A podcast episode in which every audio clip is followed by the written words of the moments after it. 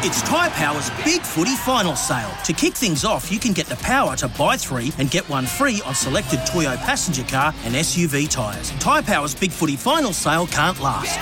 Visit tyrepower.com.au now.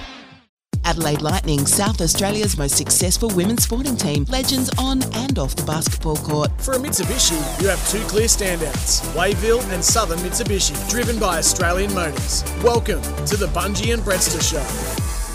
Yes, welcome to the Bunji and Brettster show. Jason Regan in the host seat today for John Casey, who is going to join us a little bit later on in the program. He is uh, gallivanting around the countryside, I believe, uh, on behalf of the NBL. So we'll be talking basketball with him a little bit later on. The Bunji and Brettster show proudly brought to you by Australian Motors Mitsubishi. You can visit their Wayville and Southern Mitsubishi there, driven by uh, Australian Motors. Mayhem Collectibles. You can get ready for mayhem with Mayhem Collectibles at the parade in Nord. And, of course, Nippies. And our first of uh, two hosts for the show today has absolutely destroyed about 17 honeycomb iced uh, drinks from Nippies.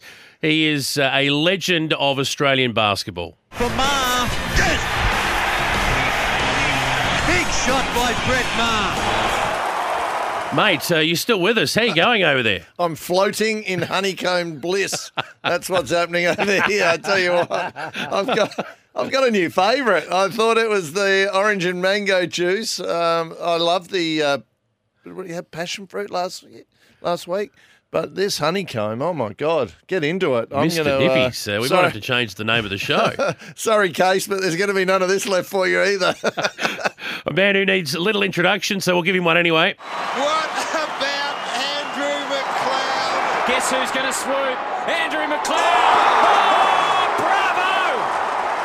bravo! Now, Bunji, um, I've just been keeping an eye on Brettster here. He is eyeing off that honeycomb that's sitting in front of you, mate. So I'd be stashing that somewhere. I'll tell you what, Jace. One thing that Brett, I know about Brettster is on the basketball court. They don't. It's not really competitive, so they don't like.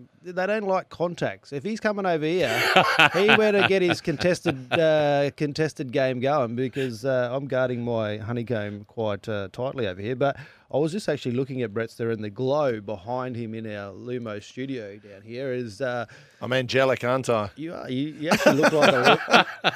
You look like the Lumo sign after sculling that honeycomb. It's actually the same colour. But, I'm glowing. Um, we are very grateful for, for Nippies for doing that. It actually uh, look forward to that as you drive into the city on a Sunday because mm. you're like, where, where am I going to get my coffee fix from or my, my little fix in the morning? Mm. And not many options around, really good coffee anyway. It's hard to find, but um, we'll, we'll, we'll, keep looking because, uh, and I know um, Hazy had had a crack at uh, oh. at, J, at uh, Case a, a, few weeks back about who's who gets the coffee, and mm. Brett's the, he's talking about Brett's off and bringing in his own coffee, and never uh, sort of um, offered to buy anybody else a coffee, but that's okay.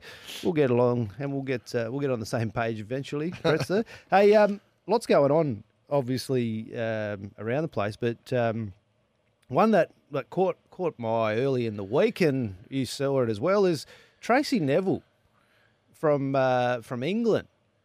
So she's a former, um, actually a former uh, Thunderbirds and Contax player. Yep. She came out here and played some some netball back in 2000, I think it was, and was part of the family back then. But she's returned um, to to join the ranks um, of some familiar faces with uh, linking up with Tania Obst. What a huge get! I mean, she's achieved so much, not just as a player, but as a coach. She coached um, the English team to Commonwealth Games gold in 2018.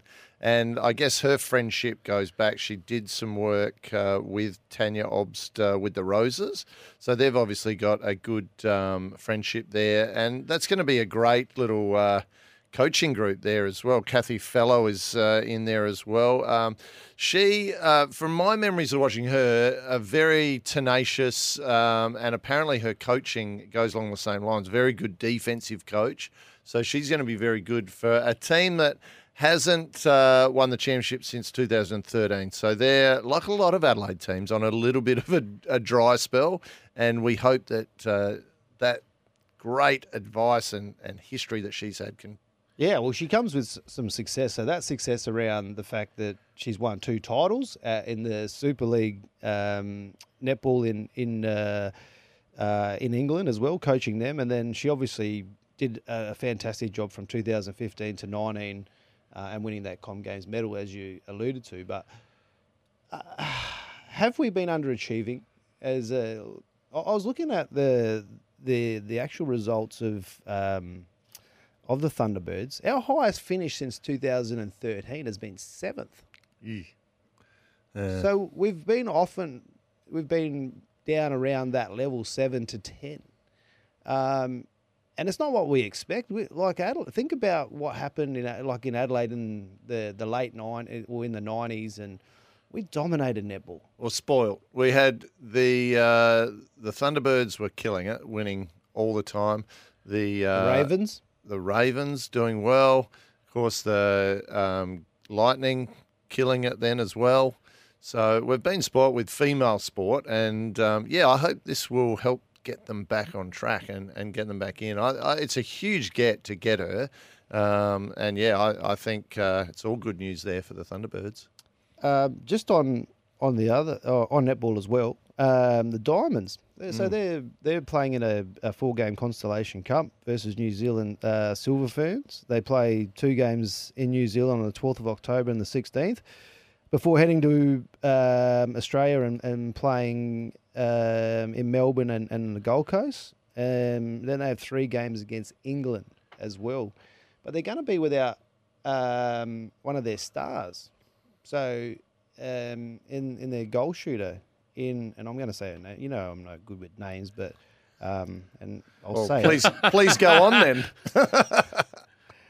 But her, her Sorry, who was it? Sorry, I, I didn't quite catch that. Nah, it's Gret- Gretel. I think it's Gre- Gretel Bueta. So well, Yep. used to be Gretel. That's Tippett. well So- done, Bungie. Oh, We'll so run with that. I've got it. So We'll that's run right. with So Gretel Bueta, who's who's probably the best player in the world, I would say. Like she's a mate, and if you look at the success that the um, the, that the Diamonds had at the Com Games was on the back of Gre- Gretel Bueta. Mm. Like she was amazing up forward um, as our, our goal shoot or goal attack because she can rolls up and she she plays quite high as well. But um, she's going so she's she's having a break. Um, going to have bub number two, which is fantastic for her and, and the family, but uh, leaves a big hole um, in the diamond side and something that um, they'll be looking to fill and using these upcoming games.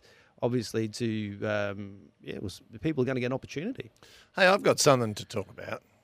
Treaders. He's a good friend of yours. Yep. We, we both know him. Uh, you know him more than me. But uh, uh, big article in the paper today about him uh, and his uh, anti-vax stance, which has cost him his role at Channel Nine. Um, he's looking at suing them uh, now over that and loss of earnings.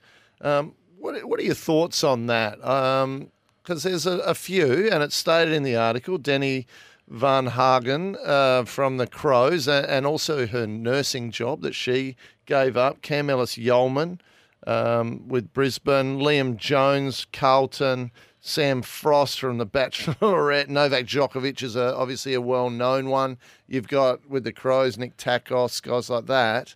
Uh, I mean, it's it's happened a lot. What are your thoughts on Treaders there? What, what are his chances?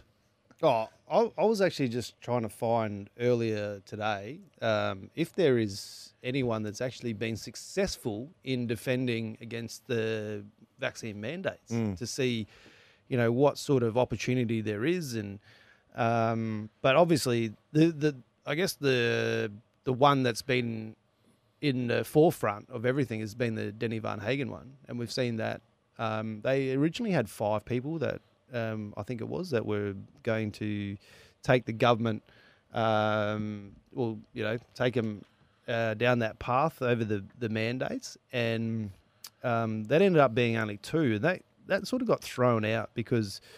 I think uh, the judge was uh, Justice Judy Hughes. She said that um, you know, the emergency declaration in relation to the pande- pandemic was removed early in the year, and which made uh, Varnhagen's case become hypothetical and lack utility.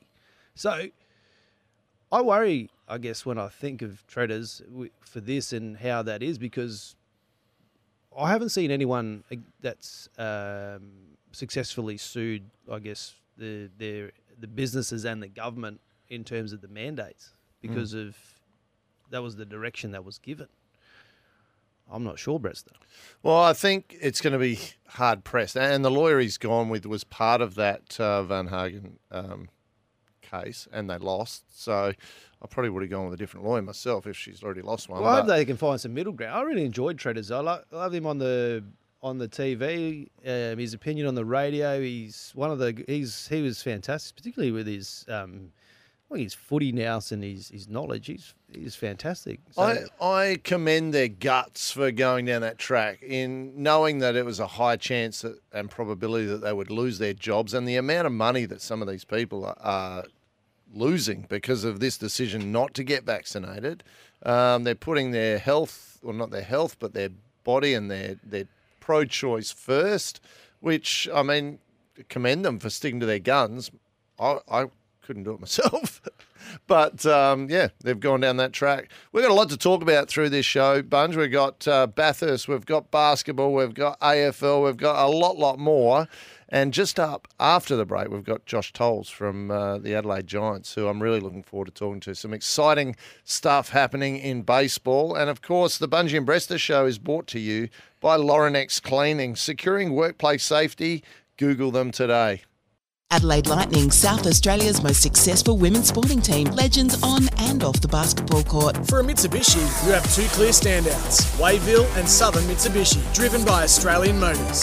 This is the Bunji and Brettster Show. Yes, it is. Uh, proudly brought to you by our friends at uh, the Adelaide Lightning, who I'm sure Brettster will be out checking out uh, throughout the coming season. Adelaide Lightning, your South Australian women's basketball heroes.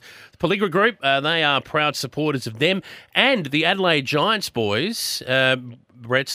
Uh, I just want to quickly say, uh, you said about the Adelaide Lightning, uh, a big um, appointment during the week. Tim Brenton, who is their was their CEO, has just been made the CEO of Basketball South Australia. So they'll be after a new CEO for the Lightning. But congratulations uh, to Tim Brenton, who has been made the uh, new CEO of uh, Basketball SA. Fantastic news that. So uh, we're, we're getting towards uh, summertime, and it was opening day in Baseball SA's competition, and one of South Australia's favourite baseball sons has returned home after uh, travelling all over the world, playing his trade, particularly in the United States. Uh, a bit of time at Melbourne as well, but he's come home.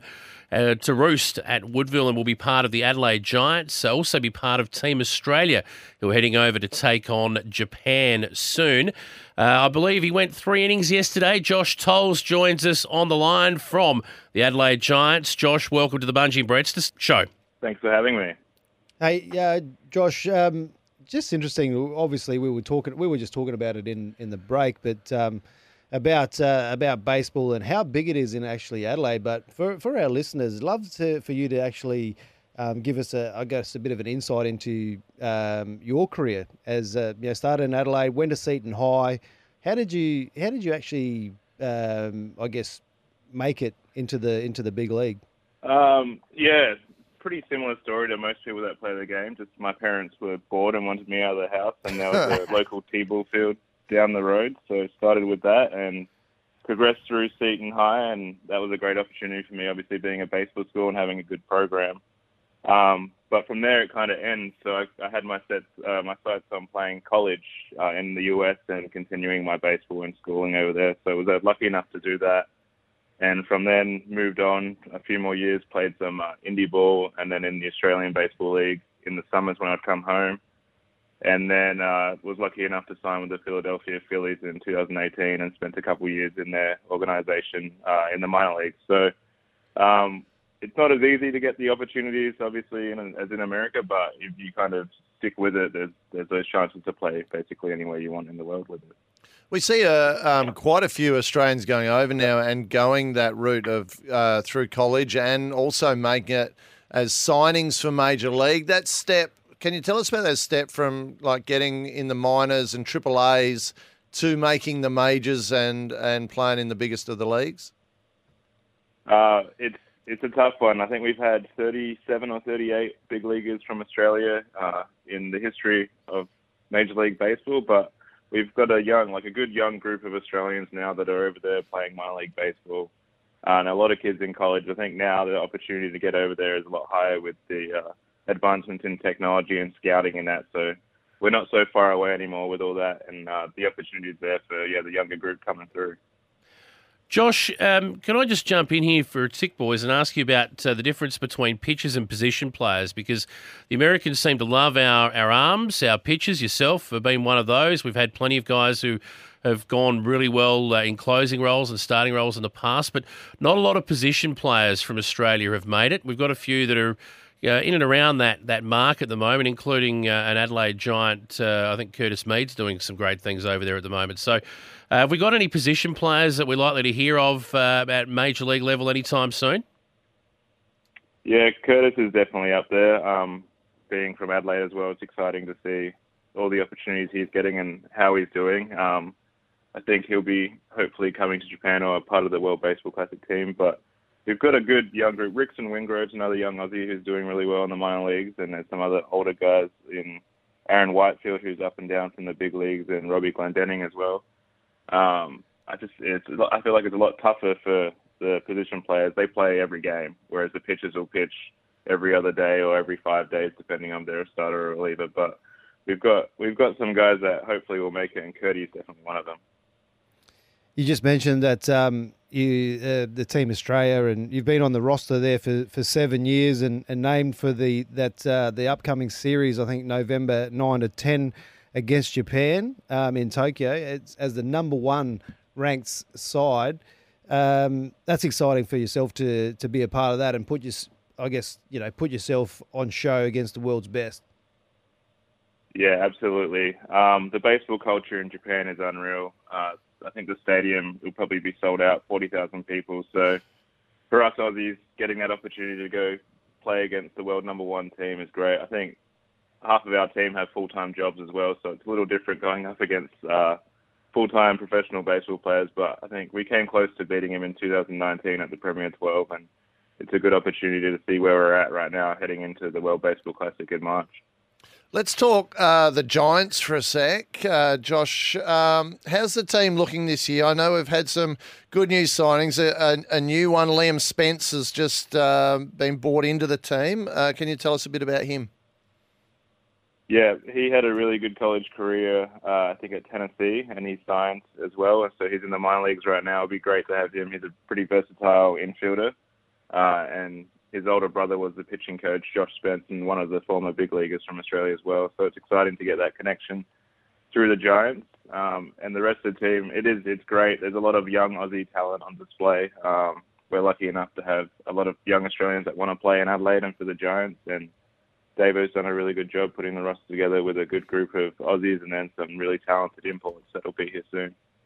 How much? Uh, how much of the team is imports? Is because uh, I know you have that great relationship with the Phillies. Um, so how many of those guys will be getting sent over um, from the states? I think the league caps it at 10, 10 imports or eleven imports. Um, I don't want to say I don't know how much information we've released on the signing, so I don't want to uh, say too much about who we're getting. you can always break it here on the Bunji and Rest show. We're quite happy just between to us, do that. mate. Just between us. No yeah. one else will know. I'll let, I'll let Eric uh, handle the signings, but yeah, it's good. Um, it's exciting. It's always great getting those guys, and they get to experience Australia and our baseball culture. And playing at West Beach is a great spot. And the rest of the league, it's fun for them and good for us and good for the fans to see some guys that'll hopefully be in the big leagues in the next few years. Now, as a baseball lover, I have to ask you this: the, the Adelaide Giants have been uh, their foot on the till over many seasons, very, very close to winning championships, but just never quite gotten over the line. Is this the is this the year? Because uh, as a as, as, a baseball lover, looking at the squad, we've got five guys heading off as part of Team Australia. You're back in town. Uh, there's a few guys that have, have added to the the squad. It, it looks as though there's every chance the Giants could be good things it's this year. Can you get home, it? Can you get homecoming it done? of sorts, Jace. It's That's a right. homecoming of sorts, Josh. Give us the fairy tale. Can you get it done, mate? Uh, yeah, hopefully. I mean, I was part of two of the championship losses in a row with the uh, Adelaide Bite, so I definitely I would love to get one here, um, but in South Australia, um, I was lucky enough to win two with Melbourne as well. So it hopefully we have enough this year. We, I, it has been they've always been close. Adelaide's always been in the playoffs, but yeah, hopefully we can get over the line this year with the team that we have. Well, we're all excited at the Bunji and Brettster show, mate, and uh, we wish you all the best. The season starts on November the 10th in Perth for for you guys, and the first home games on November 23rd versus Melbourne. So we uh, we wish you all the best and good luck over in, in Tokyo. Hopefully, it all goes well, mate, and we look forward to uh, following the progress of, of yourself and the team. Awesome. Thanks for having me, and I hope to see you guys out there for a game or two. Will Definitely, do. yeah. Love to get out there. I was just saying to Bunji uh, before you came on that uh, haven't been to a game for a long time. I'm due, so I'd love to come down and watch it at some point. I'd love to say, see mm. you throw a pitch out. Maybe Josh could give you a few, uh, they might have, tips. They might have to move it forward a couple of metres. But good on you, Josh. Thanks, Happy Josh. to help. All right, thanks. See you guys. Josh Tols there. Uh, uh, for uh, um, uh, just for the, the, listeners out there, opening day in baseball SA's, Division One competition. Josh just had a little warm up on the mound yesterday. His Washington, uh, his uh, Washington, his Senators team. They are Woodville. They ended up having a win coming from behind yesterday. Port Adelaide had four-all draw, and I was at that game, boys. Um, very young Port Adelaide squad there, and um, I tell you what, the the the level of baseball and the standard of baseball in Adelaide um, is very, very high. Uh, people might not realise that. Uh, I think there's eight divisions in total, but at the top end, the top echelon, um, baseball here in SA is as good as anywhere in the country. Yeah, I've uh, got a good friend. His uh, sons are, are, right into the baseball. Uh, headed over uh, Kai the Kai Hampton, the eldest son, has gone over and been playing college baseball and uh, seems like a pretty good prospect. So yeah, interested to see uh, how he develops and comes back. Um, definitely keep my eye on it. And the Giants definitely this year, I think, will be in for a good one. Looks that way. Uh, just as we head off to news, we've got a minute to go. But uh, Bathurst, boys, uh, we're just looking a bit of the footage at the moment. Uh, we'll talk more about this a little bit later on. But sad, isn't it? Uh, the fact that we won't see um, the Commodore gracing the mountain anytime after this this year. It's almost hard to believe. It is a sad day for, I guess, racing and, and Holden fans and being a Holden man myself. And uh, it is a bit sad. And I, I guess it's the, we've been waiting for the inevitable to happen and. Uh, how it, uh, you know, we've seen it happening over the last few years, but today, obviously, it would be great um, we saw the washout yesterday of the, the top 10 shootout because uh, it was a bit too dangerous to race, Brettster. But hopefully the race is, looks like it's going to kick off at about 11.15, 161 laps of the great circuit. Um, and it'd just be a fairy tale for Holdens to get get over the line today? It would. Uh, well, it used to be everyone either had a Holden jacket or a Ford jacket, didn't it? And now uh, it's a shame to see Holden bail out. But Camaro's coming in, and I tell you what, I used to love the Mustang, the Ford Mustang, but my new, I, I think, favourite car would be a to get a Camaro, what about a up Camaro. I'd love. What about a Camaro? One. Is it is C- Camaro? You're talking oh, about a Honda Camaro. that was back in about 1988. Am was I pronouncing it wrong? Am I? No, no, no, no. You're right. You, you're right. But the Camaro was a oh, thing. Camaro. Yeah. Yeah, I'd tell you every time I every time I hear that name, I think of Canyonero from The Simpsons. my, wife, my wife had a Camaro when she was about seven. Yeah, no, I don't want a Camaro. I want a Camaro. Before we go to news, what was your first car, boys? Brettster, what was your first car? Uh, I bought myself a silver Toyota Celica. Wow. Mm, out of my first paycheck uh, with the 36s. Same colour as his hair. Um, oh, wow. The bubs are coming thick and fast. I had a uh, I had a VK Commodore. Actually, really? It was my first car that I bought. My, my, first, first my first one for the record was a VB Commodore. Oh yes, um, our beautiful red, the red motor. Yeah, and uh, you could open the the driver's door, the lock on it, with a five cent piece. Yeah, same. Uh, well, yeah. I, I learned to drive in a HR, so my dad had a HR, and that, that key opened every door going around. That's amazing. The old one eight six. well, guys, we're going to go to a break, and of course, the uh, Bunji and Brettster show brought to you by the Adelaide Lightning your South Australian women's basketball heroes. We'll see you shortly. Adelaide Lightning, South Australia's most successful women's sporting team, legends on and off the basketball court. For a Mitsubishi, you have two clear standouts Wayville and Southern Mitsubishi, driven by Australian Motors. This is the Bunji and Brettster Show. Yes, the Bunji and Brettster show proudly brought to you by Mayhem Collectibles, one of Australia's fastest growing trading cars and collectible specialists. Mayhemcollectibles.com.au. What's that uh, Brettster card up to these days? Oh look, I, would? I don't know. I'd imagine Nearing the dollar? near a dollar now, surely. Surely. I would have thought so. With the 36ers win in America, that would have added some some capital to it, I'm sure. I'll tell you what, the boys have been the boys have been getting uh, a lot of stock in too. I've been I follow them on socials and um, they've got some great stock that's just come into store. So if you're after some cards, get down there because they've got a lot to choose from at the moment. Hey, do you reckon they've got a Camaro card?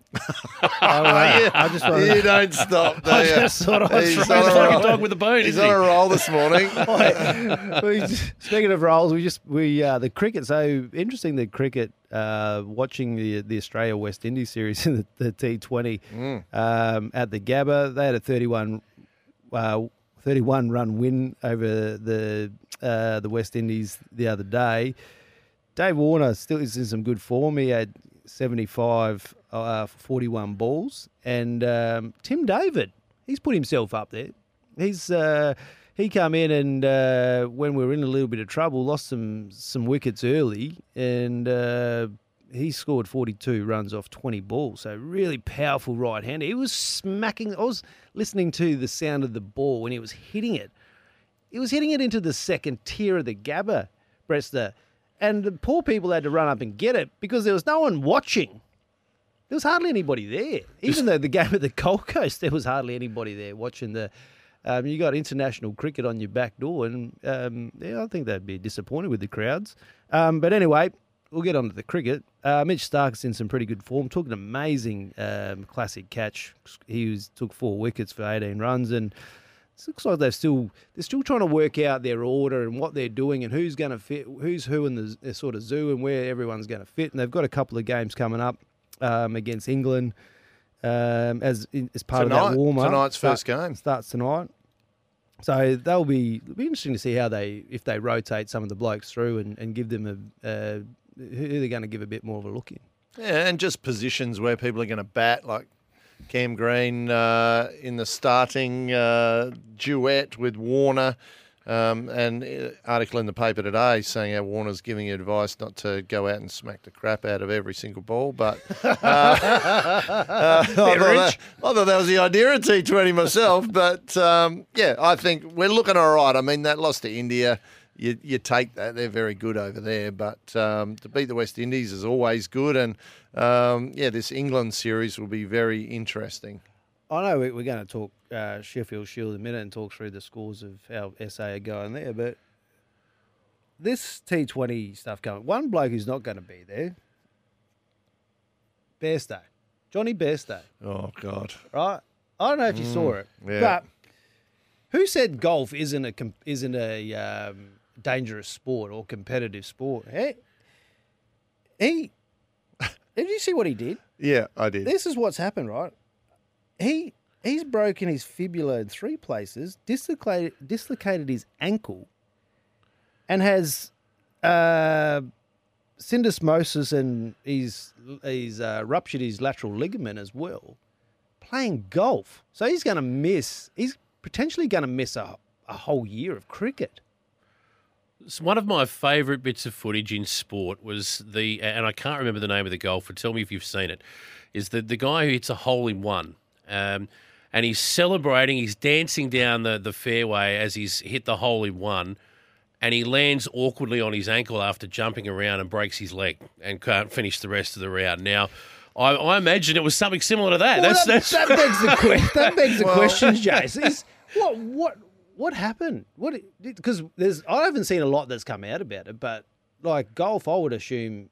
Oh, well, you've played a bit of golf, Brett. Though you don't hit very Badly, you yeah, but I- many holes in one. But like, Look, we our initial thought was that he was pissed.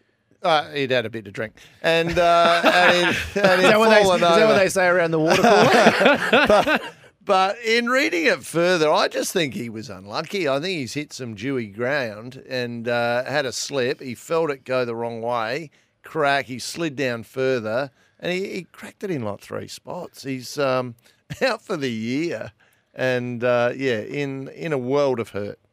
And he was in some pretty good nick uh, in the, Yeah. the English summer too. it Must be said. So Yeah. that's, That's going to be a big that's going to hurt him big time. Yeah. So anyway, we'll we'll Can see we get how- on to the Redbacks? Sorry, I yeah, want to. I want to talk Sorry. about these guys um, because we've got a little bit of an uphill task here. They're- Obviously, they're playing down at Karen Rolton Oval. Yep. Um, we had 230 in our first innings. Uh, sent uh, then Victoria in.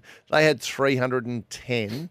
Uh, so Bunji for you, that's 80 ahead of us. Well, it's some good and, scores. uh, and then they went straight, followed on, and declared seven for 344.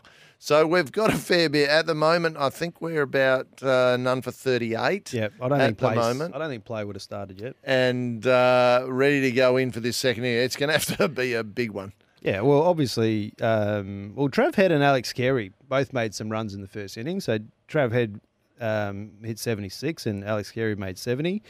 Uh, Will Sutherland for Victoria hit 100 in the first innings, um, as as well as Marcus Harris making 85. So it's um, yeah, it's it's going to be an interesting one. Like I said, uphill battle, um, but the last few days have been cracking. And from w- what I've seen down there, it looks like it's a, a bit of a um, a, a batter's pitch the last couple of days. So hopefully they can make some runs. Handscomb scored 132 yesterday, so he was seeing them like watermelons. Um, so hopefully, you know, our boys can get off to a, a good start. But obviously, none for 38. Um, Henry Hunt and uh, Jake Weatherald are, are in the, at bat at the moment. Jake Weatherald's on 28. So hopefully they can get a bit of a partnership going.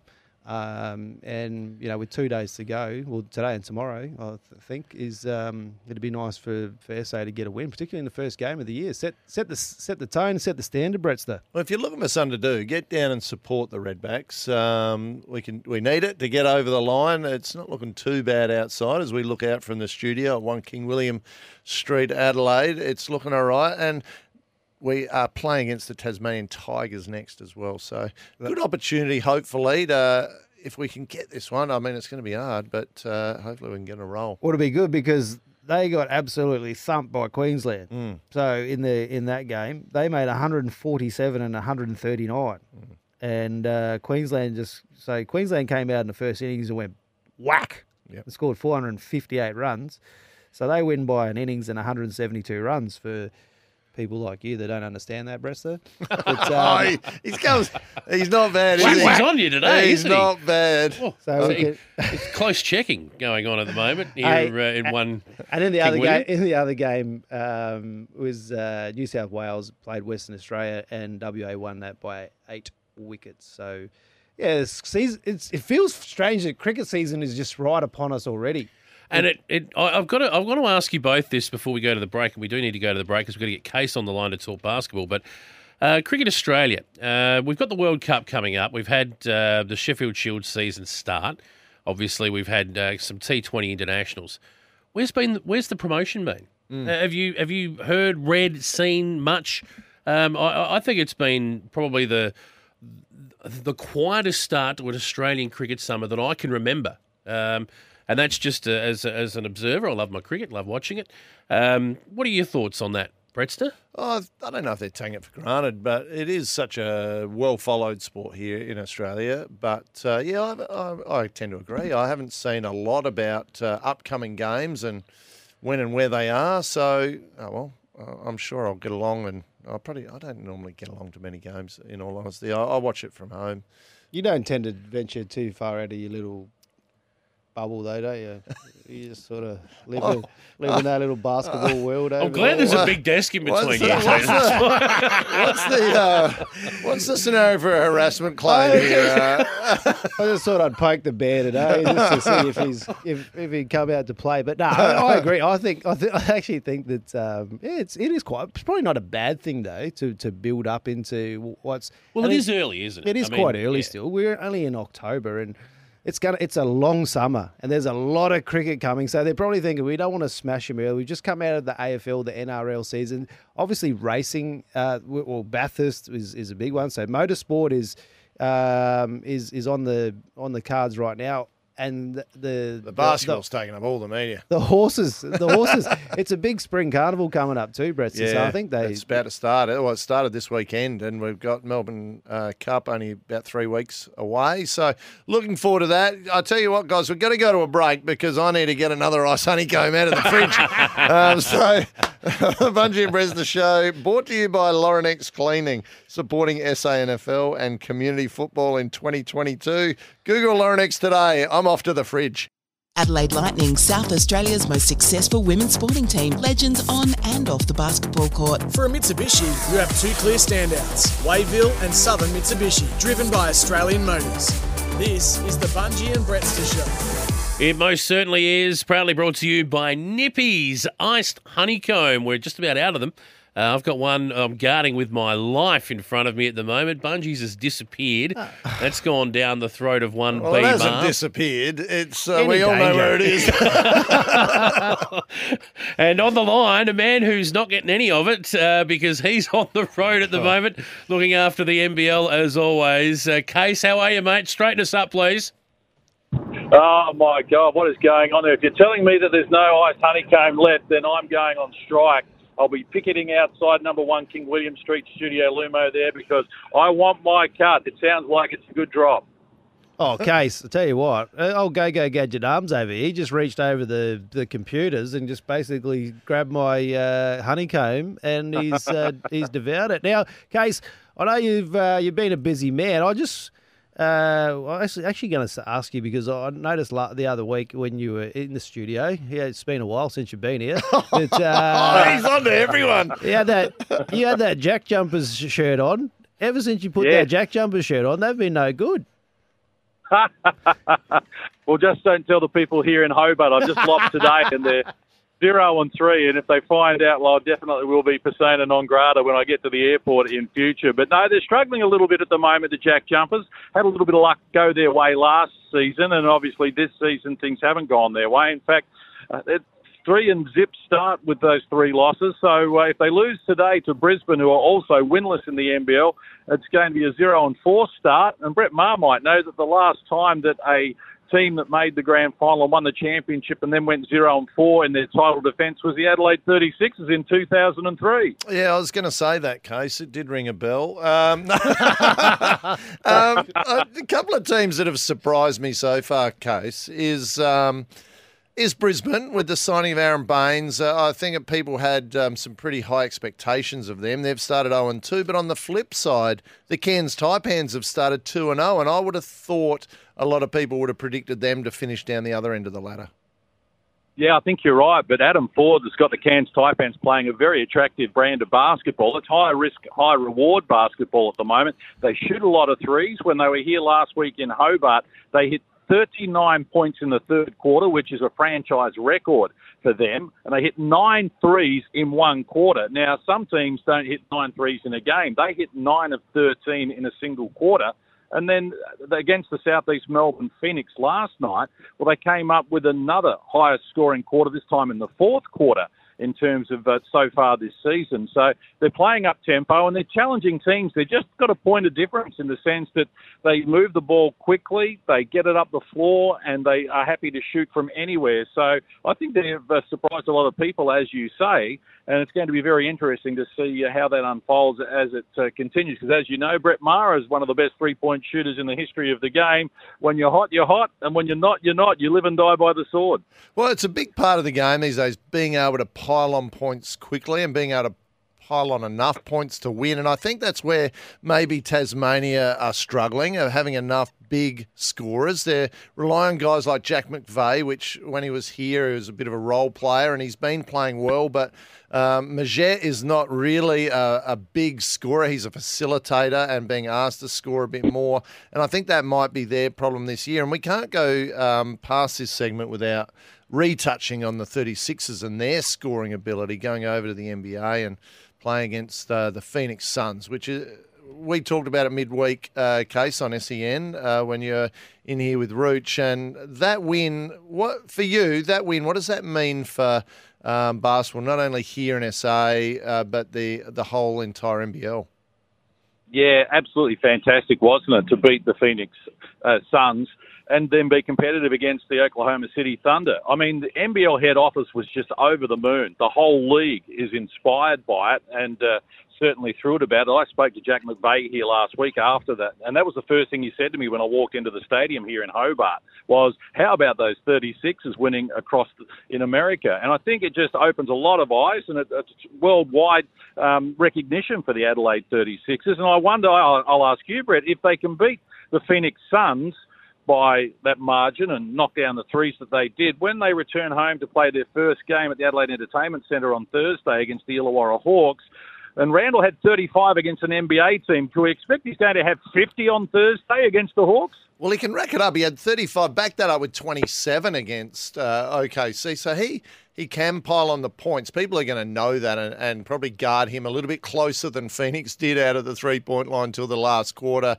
Um, but yeah, what worried me a little bit was the start against OKC. We were down by 30 in, in the first quarter and then we're able to level peg with them for the rest of the game. But um, yeah, when we had to go short ball in, against NBA teams, we struggled. But as I said midweek, we can do that here because it's not as big a league. So I'm really excited about the 36ers and what is in store for them. Well, I was going to ask you both, being our basketball experts that you are, is this so this American trip Mm. Sixers are gone over. They've played these two games. They're on a high. Basketball is on a high in Australia, in Adelaide in particular.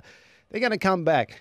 They're three games behind a lot of teams. So they're going to play a little bit of catch up ball when they come back into, into Australia. Do you think that that trip, is there going to be a bit of a drop off? Is there going to be, they're going to come back and, you know, there's not the, the bells and the whistles and staying in the fancy hotels and you come back? Is there going to be a drop off? Or are they going to be able to to carry that momentum that they've had over there and actually hit the ground running on Thursday night when they get back and, go and get into it? Or what, what do you what do you think? I think their focus will be pretty good. Uh, is pretty good at doing that.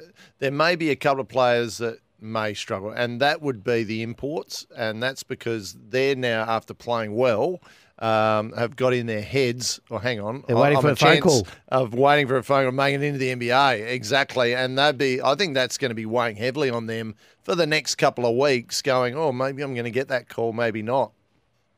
Yep. Yeah, I think they'll be okay, Marzi, only because the fact that they lost to OKC. So if they'd won both games, there was a chance that they might come back with their head in the clouds a little bit and be thinking about bigger picture. But I think because they won one and then they lost the second one, I think that's a perfect scenario. A lot's going to depend on the fitness of Daniel Johnson, who didn't play against Oklahoma, if he's going to be able to go on Thursday night against the Hawks and again on Saturday um, against uh, uh, Illawarra, sorry, on th- uh, on Saturday and Tasmania on Thursday. So opportunities there for them to play well. And I, I think that the build-up that they've had, and we know what a good – coach CJ Bruton is, and he'll be all across it. The, the fitness guys, Tristan Shea does a great job. Will be all across it. They'll be ready and primed to go, knowing that there's no point in going to the states and beating the Phoenix Suns and then coming home for your season opener and not putting in a good performance. I think if you just walk around with that Jack Jumpers t-shirt on, that'll give Hey boys, we do need to go to a break, but before we do, okay, so I want you to have a comment on on these two questions as well. But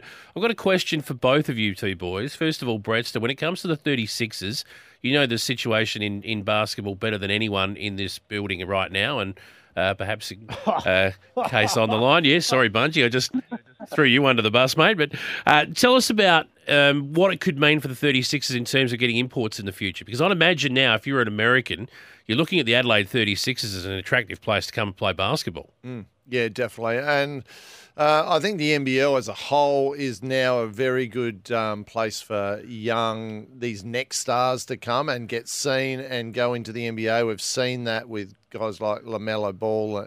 Um, Josh Giddey. Um, the NBA's really got their eye now on the good talent in the NBL. So, um, although we don't pay as much as Europe and that um, lifestyle and that opportunity, I think is a really good bargaining chip for the clubs, and I think the clubs are starting to pay a little bit more now, and we're seeing that with the quality of the imports. I mean, the three that we've got this year are the three best um, as a threesome that I've seen, uh, maybe ever. Mm. Your thoughts, cool. Case?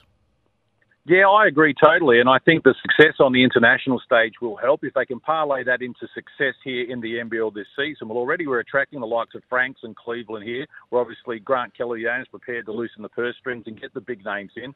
And as we've seen in the AFL, players want to go and play at successful franchises. And the 36ers has a rich history in terms of success, obviously not so much recently, but one of the powerhouses of the NBL. If they can, I think they'll play finals this year. If they can get to the championship decider, maybe win the championship championship, then I think you're going to attract a higher quality player. And of course, now that they've had success overseas, perhaps there are other overseas teams that want to invite the 36ers in a pre-season game to come over there because that win has certainly done wonders for the brand.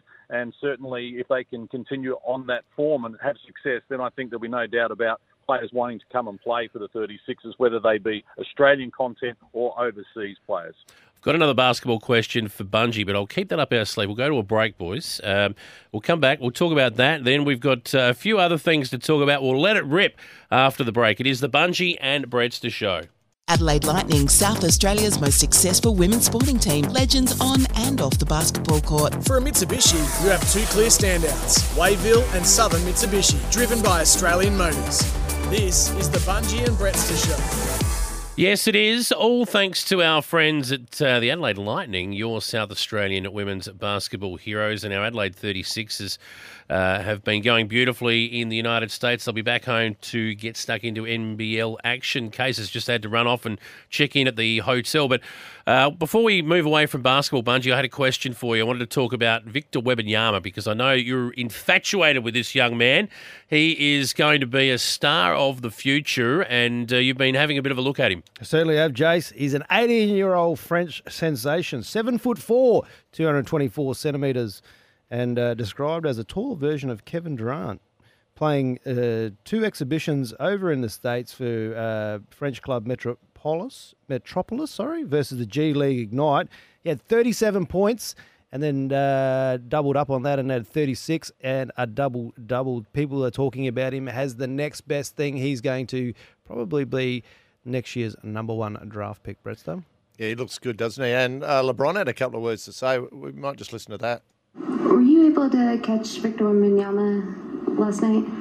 I did. We're labeling like this unicorn thing. Everybody's been a unicorn over the last few years, but he's more like like an alien. I've never seen. no one's ever seen anyone as tall as he is, but as fluid and as graceful he is out on the floor. I mean, at seven four or seven five or seven three, whatever the case may be, he's for sure uh, a generational talent sounds like he's pro- just sounds like he's promoting his movie, talking about uh, you know aliens and. Uh, but a unicorn, interesting. Yeah, I was called a unicorn once. Anyway, um, oh, he's, he's amazing. If you see, oh, you haven't seen the footage of good. him. Get on, get on the, the internet and have a look at Victor Wembanyama. He is amazing. He's got he's got he's got better handles than you, Brettster. He he looks very good, very fluent, and there's also been a little bit of trouble. Uh, uh, I'll run quickly talk about uh, with the Golden State Warriors, yes. the current world champions, uh, with Green and Poole. Get online and check this out because Poole has opened his mouth to the wrong bloke. Yeah. Green has uh, gone hard at him, and there's been criticism of Green because they say he never goes at guys bigger than him, and Poole's a bit smaller than him, but he went uh, went hard. You know, they say, what do you say to bloke that's uh, got one black eye? Nothing. I already told him once. so that's that's what he did. He threw an amazing like that punch. Whoo! Yeah, he could be in the ring fighting was, with uh, Tim Tszyu the way that uh, the way that he threw that, but. Yeah, I don't think he'd be mouthing off to to Draymond. Um, but I was was going to ask you, is that going to upset their no. Is that going to upset the balance? Or is, uh, that just, depends. is that just competitive beast going at it? I think it's competitive. It depends what was said, too. We don't know what was said, what sparked that reaction. There was a bit of push and shove, then bang. Um, oh, so we'll, we'll see what comes like out. You, ca- you just carry Steph's bags, basically. Yeah, I don't think. I think he's just putting him in his place as well. Um, but yeah, they'll be fine. Anyway, we've got to go to a break and uh, hear the news, and then we'll be back after that. Adelaide Lightning, South Australia's most successful women's sporting team, legends on and off the basketball court. For a Mitsubishi, you have two clear standouts Wayville and Southern Mitsubishi, driven by Australian Motors. Welcome to the Bunji and Brettster Show. Yes, all thanks to Australian Motors Mitsubishi, the Bunji and Brettster show. You can visit Wayville and Southern Mitsubishi, driven by Australian Motors. Let's talk AFLW, gents. Um, some interesting games. Uh, Port Adelaide kicking themselves out of it on the weekend. The Crows coming from behind to clinch an important victory over the Fremantle Dockers. Bunji, what did you make of it? Yeah, look, I actually went down to the uh, the Adelaide uh, Fremantle game. So went down there and had a bit of a look. Beautiful afternoon, big crowd down there, which was great. Celebrating Pride Round. So there was a lot of people out there showing their colours, which was fantastic to see. And um, yeah, the the uh, Freo girls came out and jumped the Crows at the start, so they got got onto a bit of a roll. The um, they just their contest method and the way that they actually attack the the I guess Adelaide's strength in um, you know like they they've obviously got two of the biggest contested beasts or three of them um, in Hatchard, Marinoff, and um, Chelsea Randall in the middle, but Kiara Bowers. Um, she she basically threw Fremantle on her back, and um, she she took it right up to the the premiers, and um, she had 29 disposals, 19 tackles, and 11 clearances. She is some sort of player. Um, so she she, oh, she was really like she was um, I guess the catalyst for for Freo and the way they went about it. Unfortunately, they, they weren't really efficient going forward. Well, were, earlier on they were, um, uh, and they just sort of they sort of uh, when you were down there, you didn't realise, but the breeze probably couldn't see it on TV, but it was about a four or five goal breeze down at Unley Oval, um, and probably worked in the Crows' favour in the last quarter. They kicked with that. Um, they made a couple of changes. Um, Chelsea Randall went forward. Um, be nice to have two or three of her running around because she's she's for She's me. gun, she's, I think she's the best player in the competition by far. But um, she went forward, kicked a couple of goals, um, and pretty much Crows. They, they pegged that. There were three goals. Uh, they had to kick. They were three goals down, and they kicked that in about the first uh, three minutes of the the last quarter. They got them back in front, um, and then they just sort of controlled the game. Fremantle couldn't really get forward, um, and uh, they just iced it. I watched most of that game as well. Um, I thought the standard was reasonably good. The pressure was good. Adelaide did a really good job in that last quarter to make some changes because they were down, what was it, three goals, four to five goals, one Yep. at three quarter time. So did a really good job uh, in bouncing back and getting over the line. The Port game, I thought. Uh, yeah, just their disposals and shots at goal, like they had uh, one goal ten. Uh, um, so they just if they could have corrected that, I mean they only went down by thirteen points. They just a few little changes, kick a little bit straighter. They were right in that game. You know what they say, Bressa? Bad kicking is bad footy, and uh, unfortunately for for um, for the power, that uh, that's what it came down to. But one goal, ten. They had you have enough opportunities, but I just think that um, yeah, like the game was a little bit scrappy for mine. Watching that game, there was no sort of uh, like fluid. It wasn't really fluid at all when it came to that connection, and it was it was more like just uh, just dump kick forward where we can and just surge sort of surge footy, which you see a lot in the men's men's game. But I, I think the execution just just really let them down. But obviously, there's still some learnings. They're still finding their way in that. Um, Abby Ballard is a is a player. She's she's uh, amazing, and um, uh, Hannah Ewings. Really like those two. Uh, they've got something they can them, them build themselves on. Um, you know, with some of these younger players that are that are coming through, and um, and, and I, I like Levicki in the ruck too. I think she gives them something. You know, obviously, crossing over from basketball um, has has been a bit of a change, but I just like the way she sort of goes about it and competes. So um, I think there's a, there's plenty of upside to Port. Yeah, they just they'll probably spend a bit of time on their kicking this week, and particularly shots on goal. Speaking of basketball, uh, he's just checked into the penthouse suite. Uh, John Casey is back with us now, I believe. Uh, they uh, they got your canapes on arrival there, all sorted, John. Oh yeah, the red carpet, and they were rolling out some uh, some Hobart hospitality with flowers being thrown down at my feet and stuff, which I thought was a little bit over the top. But they have seen photos of me proudly wearing the Tassie Jack Jumpers T-shirt, so. Uh, Seems like um, my reputation precedes me. And just before we get back to the basketball, can I just say the AFLW? I think you know Port Adelaide are going to be disappointed at the moment that they've only won the one game so far. But Adelaide equal top with Brisbane. Now those teams are going to clash next Friday prime time. So that's certainly going to be something to look forward to. First versus second on the AFLW ladder, and it's Friday night up in Brisbane. The game's going to start at 8:30 local time. So that's a big game. In fact, I guess a lot of people will be suggesting it might be a grand final preview. And we know these teams have history in big games. Well, that's two really good quality teams. And in my mind, there's a handful of them in the AFLW. Steve Price, through the week, has been absolutely crucified over his comments of the standard of the AFLW and the attention and money that it receives. He's been completely shot down. Um, I work with a lot of guys. They tend to have the same opinion as Steve Price um, when you compare it to the SANFL, uh, SANFL, for example, who doesn't get the funding, doesn't get the exposure, but is probably at this point in time a better product. Um, I think there are some really good teams in the AFLW with them you, expanding you can't so compare quickly. men to females, though. Well, in in, game, funding, well, the girls want to get paid the same. As they what? want to get they want to get paid more and more, but you need a quality product. And across the board at the moment, they're not producing that. They are in the top. I love watching the Crows play. I love watching Brisbane play, Melbourne, Collingwood, Richmond. Those teams are good to watch. But then you come down and you're watching some teams that are scoring one point, zero points. Uh, that's not a good product. And on television, all that. I think it's great that they're getting sponsorship, and it's good for sponsors to be able to sponsor female sport and female footy. Um, I like that, but I think they've maybe expanded a bit too quick because the product across the board is not great. And you've got you look at So Port you're going Adelaide, to deny them the opportunity of playing in the national competition. You think they shouldn't be? So teams like Port Adelaide, Free, uh, sorry, Sydney, that have just come into the competition, Hawthorn, you don't Essendon, you, you want to deny them the opportunity to play.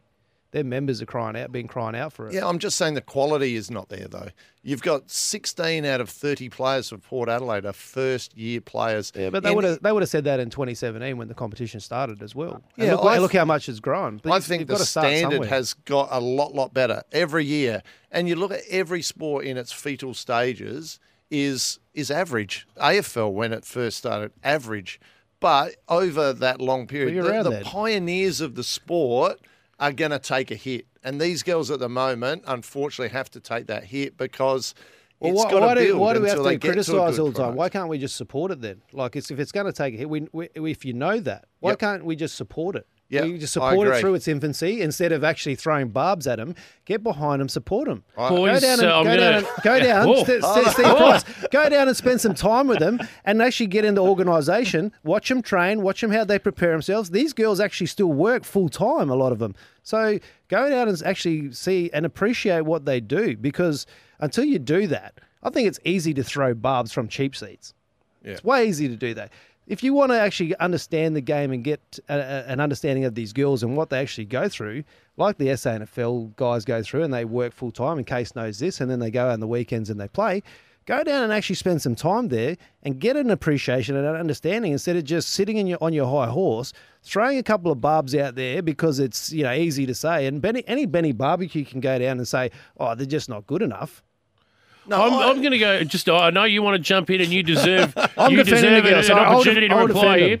I want to get Case's thoughts on this too, and we need to get to a break. But Lauren Arnell had uh, Port Adelaide's coach had this to say to Steve Price, and then I'm going to go to Brettster. I will say I'm interested in providing oxygen to worthwhile conversations.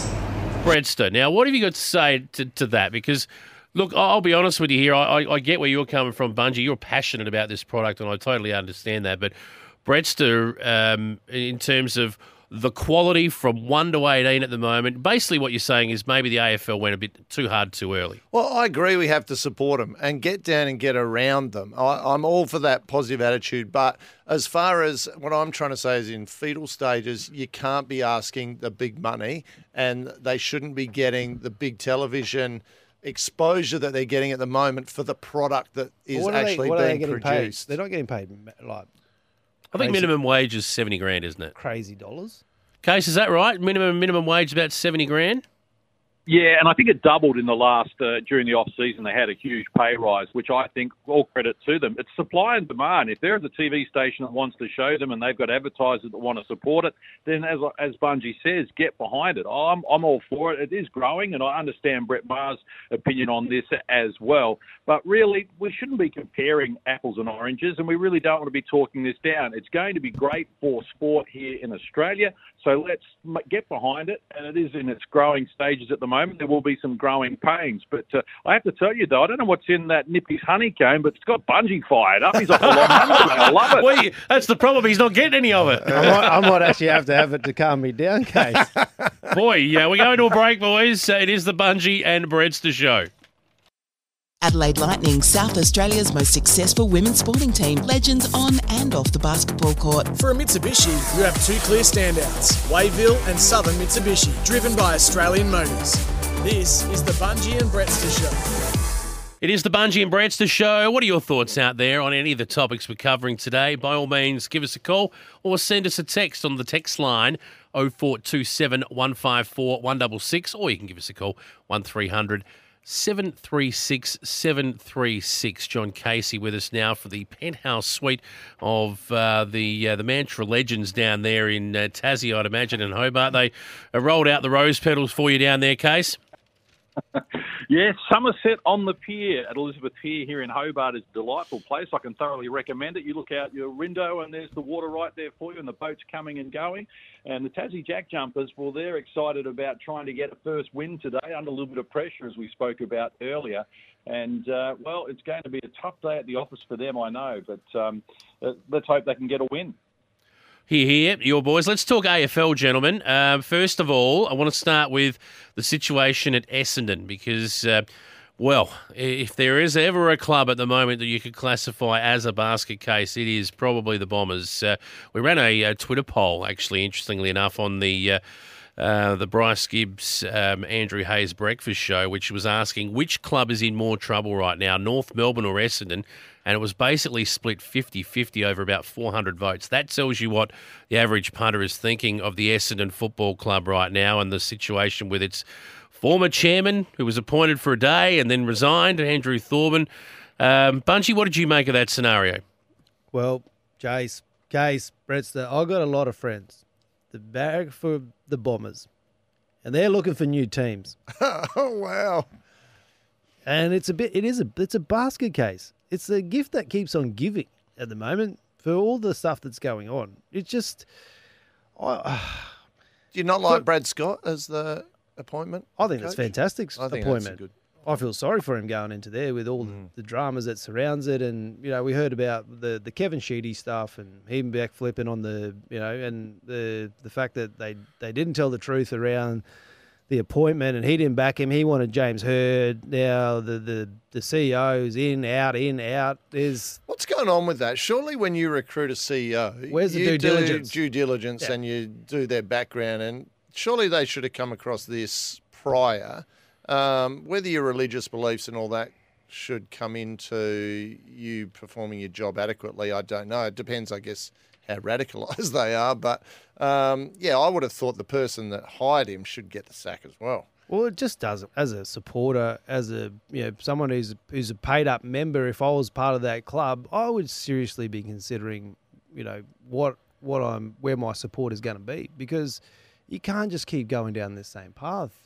Mm. It's embarrassing what they do. The, uh, the whole Ben Rutten thing was embarrassing. Yeah. So that's off the field, but what about on the field? Case, I want to get your thoughts on this too. There are some stars at that footy club, particularly through the midfield, but just recently, their best and fairest. We got uh, two metre Peter. Peter Wright won the best and fairest award at Essendon, and now couldn't get a game at Gold Coast. It was Zach Merrett, uh, Andrew McGrath. Where are these guys at? Because for for a bloke, that's an indictment on them, not not a not a kick to Peter Wright. Congratulations on a great season for him, but for for those guys, uh, you know, around the middle of the, of the, ground, should be getting plenty of the ball, should be going well in best and fairest awards and Brownlows. Uh, they're, they're a basket case on and off the field at the moment, Case. Look, they've certainly got their struggles, but every club goes through it, and I tend to look at it from a glass half full approach, and that is perhaps the only way up for them now is, uh, or the only way they direction they can head is up, and they need to start heading up. They've made some horrendous problems. I think it's a very complicated issue, the Andrew Thorburn scenario in terms of the CEO, and they will get that done. But I think there is blue sky ahead for the Bombers. They don't have a lot of sympathy at the moment because when they were one of the power clubs in the 1980s, and uh, prior to that, they certainly let people know all about it. So I feel for the Bombers supporters at the moment. And surely Bunji isn't suggesting that his mates are going to desert their team in their hour of need. They're Oh. not allowed to do that in the AFL. Oh, I'm, I just said to him, where are you going to go? Because the rest of the competition is pretty much the same. Um, but no, I just, I, I think it, it um, I think there's a bit of frustration there. Though they played finals last year. They actually, they actually made the eight last year, and they bombed out this year. They've got a, they certainly have the talent on the field. They underperformed this year, um, and it's going to be a big offset. But I think, I think the appointment of Scotty is going to certainly um, him, get him going in the right direction. I think that's a really positive for the club. I just think if you can sort everything else out, get on the same page, start getting the messaging right. Um, it's going to be a big summer for the Bombers, and I think they just need to because it is a proud club. I used to barrack for the Bombers when I was a kid. You know, I used to run around with the number 18 on my back, the Flying Dutchman, Paul van der Haar. That was me. I don't know why I loved Paul van der Haar, but I did. um, and then Michael Long went there, and I, I became a Michael Long fan. But I was just, yeah, I just, I don't. Hopefully, they can sort themselves out because, as you said, um, Case, they are the rich history. They, they're they're power, one of the big four clubs um, going around in terms of support, and they just need to get things right. Guys, can I just kick in? It's uh, coming towards the end of trade week. Um, I've got a two pronged uh, question. Is there a way they can make this easier? It seems really complicated to me, the way it goes around. Um, to keep track of it as a layman, it's really hard that they're offering first round, second round, future picks, money. It's all over the shop to me. I just wondered is there a way that they can maybe make it easier, like uh, in the soccer, where they just buy out their contract and pay the money and move on. I don't know. Um, that's the first question I'll get from you, Bunji. And also, uh, who's done the best out of trade? Who's uh, a lot of the deals haven't got over the line. They're fighting over some of these things, but has anyone come out on top? Oh, I don't. I, th- I think there's still a bit to play out. Trade finishes. Uh, it finishes Wednesday, so there's still a bit to play out there. Um, yeah, I, I think there's a like to answer your question. I don't think anybody knows what's going on, Brettster. There's a lot. There's a lot happening. There's and when you talk, you looked at Port Adelaide, and this there's this four way, massive four way deal going on um, with the Jason Horn Horne-Francis stuff, which is interesting, and it's um, yeah, the, the select the deals apparently offering they're offering first and second round draft picks, which you can't offer future first. So they're, they're sort of flouting with with rules. They've been the AFL have come back and said, "Hey, you can't you can't do that. Um, you can't be uh, under AFL rules. You can't trade first round picks. So you can some of your future second picks and so you can trade, but you can't actually trade your first picks. So there's a bit to play out there, um, which there's which is, involves the, the move of Junior Rioli as well, um, and Kangas seem to be playing a little bit of hardball. So uh, I think that one's interesting to to to, to see what how that unfolds. The the Is Rankine going to get Francis, Horne-Francis, and is Crows going to get Rankine? Is that either of those going to happen? Yeah, well, rank, the Rankine deal will go ahead. Yeah. It- the- I think what they're what they're trying to do is is they're trying to secure some some future stuff. So based on some father sons and some other things that they're trying to they're trying to have enough points and and, uh, and enough I guess um, uh, armory to actually trade to to get other things going in the future.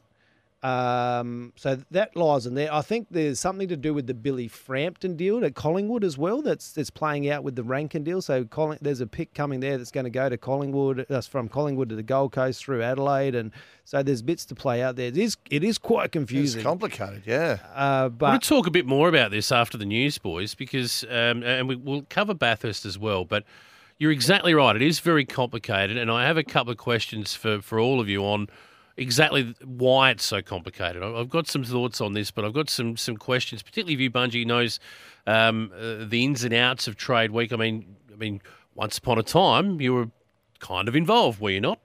yeah, there was a deal done back in 1994, where I got traded from Freo. Fremantle as a pre-selection. Freo came out of that good, didn't they? They- uh, Chris Groom was a wonderful bloke too. Good South Adelaide lad. He's still a wonderful bloke. Yep. But he just gets caught up. he gets caught up in this all the time. Every time they talk about bad trades, he gets brought up. I feel sorry for him. He's a ripping bloke, and uh, yeah, that. Uh, anyway, we'll go to a break and we'll come back and have we'll, a chat we'll about go to it. the news. In fact, it is the Bunji and Brettster show. Four minutes past eleven. Adelaide Lightning, South Australia's most successful women's sporting team, legends on and off the basketball court. For a Mitsubishi, you have two clear standouts Wayville and Southern Mitsubishi, driven by Australian Motors. This is the Bungie and Brettster Show. It is on SENSA. That is 1629 on the dial. Get it uh, on the app as well. Crystal clear on the app. Give us a call. 1300 736 736. John Casey is still with us over there in Tasmania. In case uh, Trade Week uh, is going on at the moment, we're going to talk Bathurst very quickly in a moment. But uh, when it comes to Trade Week, uh, could we make trades in the AFL any more complicated? It's unbelievable. I agree with the boys. It, you need to be a nuclear physicist to understand some of these deals. And I think people are out of their depth. And we spoke about it with Kimbo and the Rooch there on Friday. I think that list managers now are out of their depth. They don't understand exactly how it all works. And they really need to find a better way to do it because they're confused, they're unsure. And, you know, the salary dump. So basically, the Gold Coast can't afford Jack Bowes anymore. So they are shopping him around and saying, please take Jack Bowes off our hands and we'll give you a draft pick and get him to another club so we can reset here. Somehow Geelong are ending up with the best players, and somehow the GWS Giants have got like five picks in the first round. Uh, It's so complicated that I think the layman, all of us, really find it hard to follow, and the deals get dragged on and on. 7:30 Wednesday night is the deadline. I'm not convinced Jason Horne-Francis is going to get to Port Adelaide, and good on North Melbourne for playing hardball. He's he is a you know a wanted commodity, so they're going to play hardball. And Isaac Rankine to Adelaide, everyone thinks and assumes it's going to happen. Well, the deal isn't done yet. Bun, uh, uh, Bunji, I want to come back to you in a minute, but Brettster, you had a suggestion about how to simplify this a little bit, and you, you've got some experience in other sports, in particularly uh, basketball, as to how they go about doing their trades, particularly in the NBA, uh, more so here than here in the NBL. Um, how do you simplify this? Well, I don't think there's a, a clear cut way. I, I actually don't mind players' salaries being exposed. In a lot of industries, they are exposed. I don't mind that. It makes it easier for people to understand where their money is being spent inside a cap with each of the players. Uh, and then if you're uh, if you're say on a million dollars, there should just be a, a set buyout for someone on that rate uh, for first year, second year, third year, whatever term part of their contract they're in. You buy that out, that goes onto your part of the cap, and you deal with it just purely on a financial basis, and you just keep your same. Um, Draft picks. Uh, draft picks that you would normally have, and it's just all done on a financial basis. That just makes too much sense, Preston. Uh, question: uh, We heard uh, heard an interesting story about Jason Horne-Francis and uh, the the uh, the allegations out there. I think they may have come from social media, so they must be true about uh, Fabian Francis getting a little MG uh, through the year. Any Camrys coming your way, uh, Bunch, when you made the trade over from from Fremantle and back in '94? Nice little Camry or two up the driveway. No, interesting though, because when I when I went through What a load of that- rot, by the way, I, I, don't, I don't think that's very true. But uh, No, Ra- Rachel had a nice car every week, though. particularly for today's age. But I'll tell you what, when when when I uh, when I was in the, that uh, uh, dra- trade or that, that draft uh, days back in, in the day, there it was um, there was a bit going on, and I was in Darwin at the time, and I had a had a number of suitors of clubs that were keen to to obviously uh, get me to be part of their their team, but I had Adelaide was one.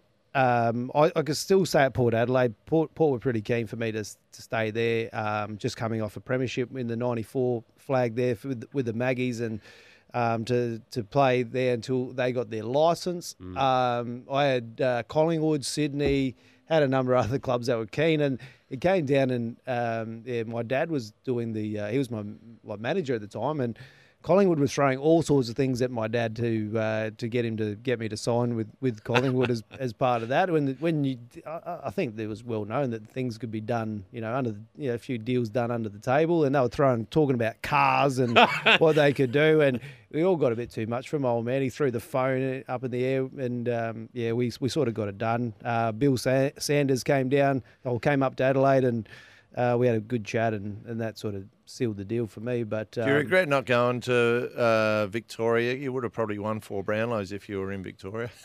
Yeah, I'll take. You I'll might have got three votes in that 42 disposal game, can- Babs. You can keep the Brownlows. I'll just take the two flags. I'll There you with- go. I'll be happy with them. um, Bathurst is on, guys. The race is underway. Uh, hot favourites. Oh, is Uh, it?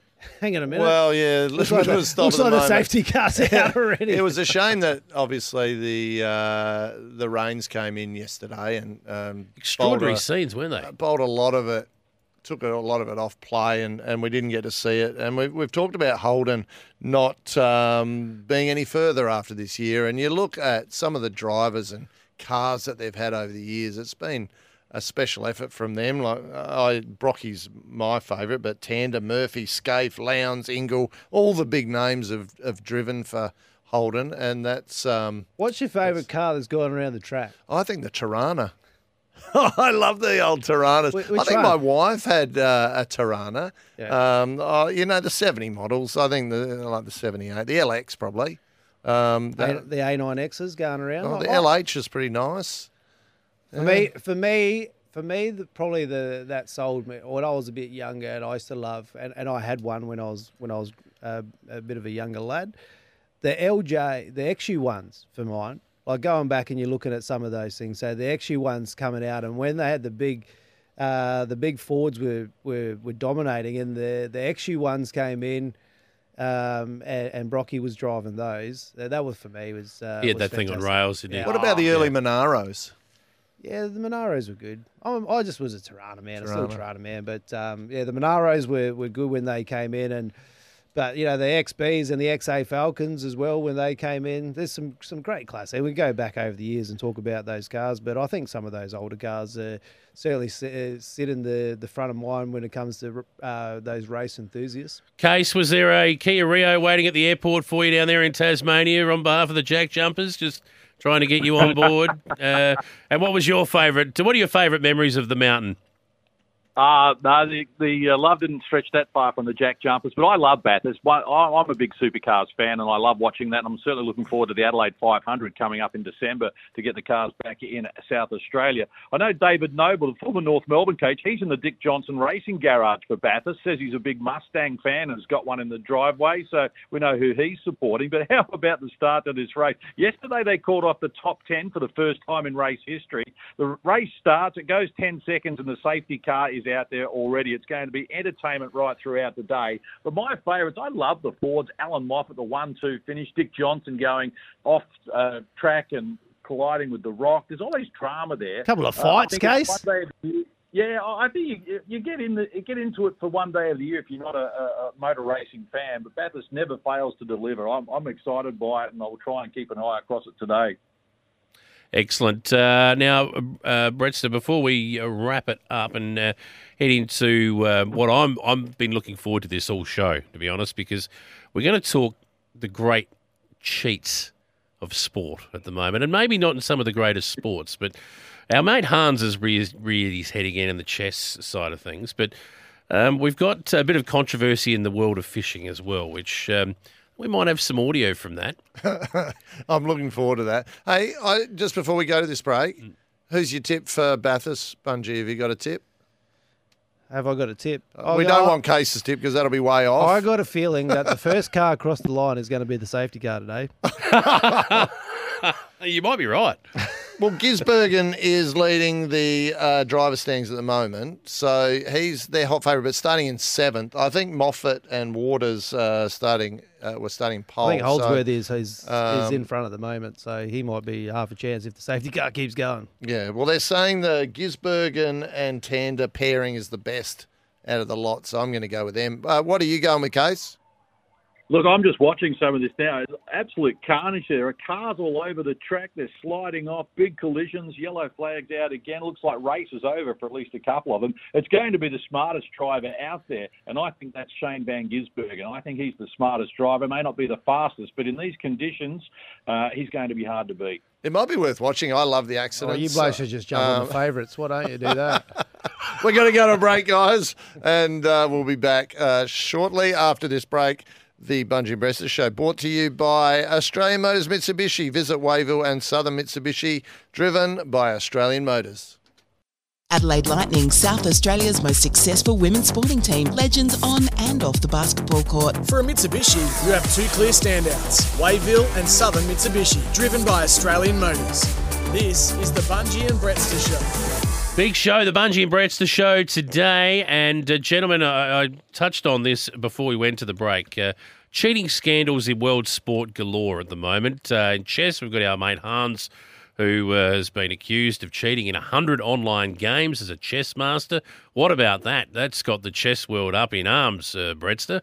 What do we make of that? Fancy cheating in any game. How do you do it I online, don't though? know. I don't. I Well, apparently had like an yeah. online uh, program which was telling him what, What moves. moves to make uh, on a separate computer, and then he was making the moves. Well, yeah. this is interesting because I was I was trying to read it last night. There's a 72 page report on it. Yeah. yeah. So going through, it got serious. so basically, th- he's under he's he's uh, he's under investigation. Basically, so there's suspicion of him for cheating. He has the bloke who actually uh, who dobbed him in. Uh, grandmaster. Yeah, but he he there's there was no. Uh, they hadn't had any evidence that he cheated against him. There's a lot of pride in chess, and when you go from a master to a grandmaster, I mean that's a big step in any sport, isn't it? You got to admit. So th- to for him uh, to beat a grandmaster is a huge. He's only 19, and they've been saying he's been cheating as far back as when he was 16, 17. He's admitted to cheating when he was 16 and I think 12, but nothing since then. Uh, clearly has been. Oh, and speaking of cheating, I don't know if you've seen the other one, but Case is, is I know you're a Case is a is a keen fisherman, but did you see the uh, did you see the fisherman? Did you see the fishing one case? The the cheating Oh, look- scandal in the fishing. Absolutely outstanding. I mean, you can't go fishing without uh, lying about how big the fish that you caught were. So I'm not surprised at all. that one All-time dad has ripped off hundreds of thousands of dollars by sticking lead weights inside the fish that he caught. And fillets. I was going to say, have you ever done that? Have you ever chucked a couple of sinkers in your just to, to check the weight? Unbelievable. I've never done it. I don't subscribe to it, but it's great entertainment. And how about when he was caught and the language they were using was shocking. Well, it's funny that um, I've got a, uh, shall we say, a redacted version of, of that audio. Let's have a listen. Everybody listen to me right now. Jake, I want you to leave. I don't want anybody to touch these guys. I want you to leave, please. Piece of shit. Ah. We need to file a police report? Yeah, I would. Do you have anything to say, Jake? You called the I got video. I'm just saying. You got anything to say? Why did you take pictures? I need pictures. Been doing this shit for years. Cheating oh. mother. Oh, man. You got a thousands of dollars you stole from I tell you what, Case, that's that sounds like when I play cards with Brettster. It sounds like our production meeting going into uh, each week of the Bunty and Brett. I'm not convinced we got all of those, boys. So. I tell you what, if they were using that many sinkers, I can only imagine what bait they were using. Oh wow! Oh wow! Only, only in America. Oh, apparently, apparently, this guy had been doing this for years and had won boats and Yeah, he won a hundreds of thousands of dollars. Uh, case, uh, the worst I've done is I, I I remember uh, going fishing with Dad. We had a, uh, a, a, a carton on who was going to catch the biggest whiting. And I remember grabbing hold of the whiting that I caught and stretching it as far as I possibly could, and I still managed to lose. Uh, it's all good. It's all fair when you're fishing. Anything is possible. I'm a little disappointed that it's come to this because it's not cheating until you get caught, and then when you get caught, you just deny and deny. Spoken like a true Brettster. Hey, Bunji, NRL, Yeah. uh, we had the grand final uh, last week, and it was a bit of a whitewash. Penrith were way too good. And, and out of that, off the back of that, there's been Australian team selections. What can you tell us on uh, the picks for the Australian team? Well, I'll tell you, he didn't make the uh, the Kangaroo side, and that was the Clive Churchill medalist, Dylan Edwards. who- Unbelievable. who, He was uh, had a- fantastic. he's had a fantastic year too, so he didn't make it. Nicho Hynes, who is the the Dally M medal winner, which is like winning the Brownlow Brettster. So Nicho Hynes, he's he didn't make it either. Wow. Um, the halfback for for Cronulla, and he's on standby along with Dylan Edwards for the the Kangaroos uh, tour, which kicks off next week. Um, and they're in part of there's 16 team, four pools. Australia play Fiji in their first game. They're in the same draw as Italy and Scotland, but the Jillaroos are over there as well. So we look forward to that. We'll talk more about the rugby next week. But uh, yeah, it's a bit disappointing, I guess, for those blokes. But um, it's the way it is. And the Kangaroos have actually gone with different numbers this year. They're not playing like they usually do in the, the normal numbers. They're picking tour numbers. So we'll have more on that next week as well. Indeed. Uh, what a show it's been. John Casey, uh, we'll let you get back to the penthouse suite. Yeah, thanks very much, boys. Just very quickly, the Adelaide Fire women's team beat Tassie last night in the hockey 2 zip. Our men lost 0 5. Had to get a mention for Rooch, and uh, great to be with you. Enjoy the rest of your Sunday. Good Have a good call, Case. Bunji, Brettster, it's been a pleasure. We'll be back again, same time, same place next week here on SCN. Enjoy the rest of your Sunday. It's Tyre Power's Big Footy Final Sale. To kick things off, you can get the power to buy three and get one free on selected Toyo passenger car and SUV tyres. Tyre Power's Big Footy Final Sale can't last. Visit tyrepower.com.au now.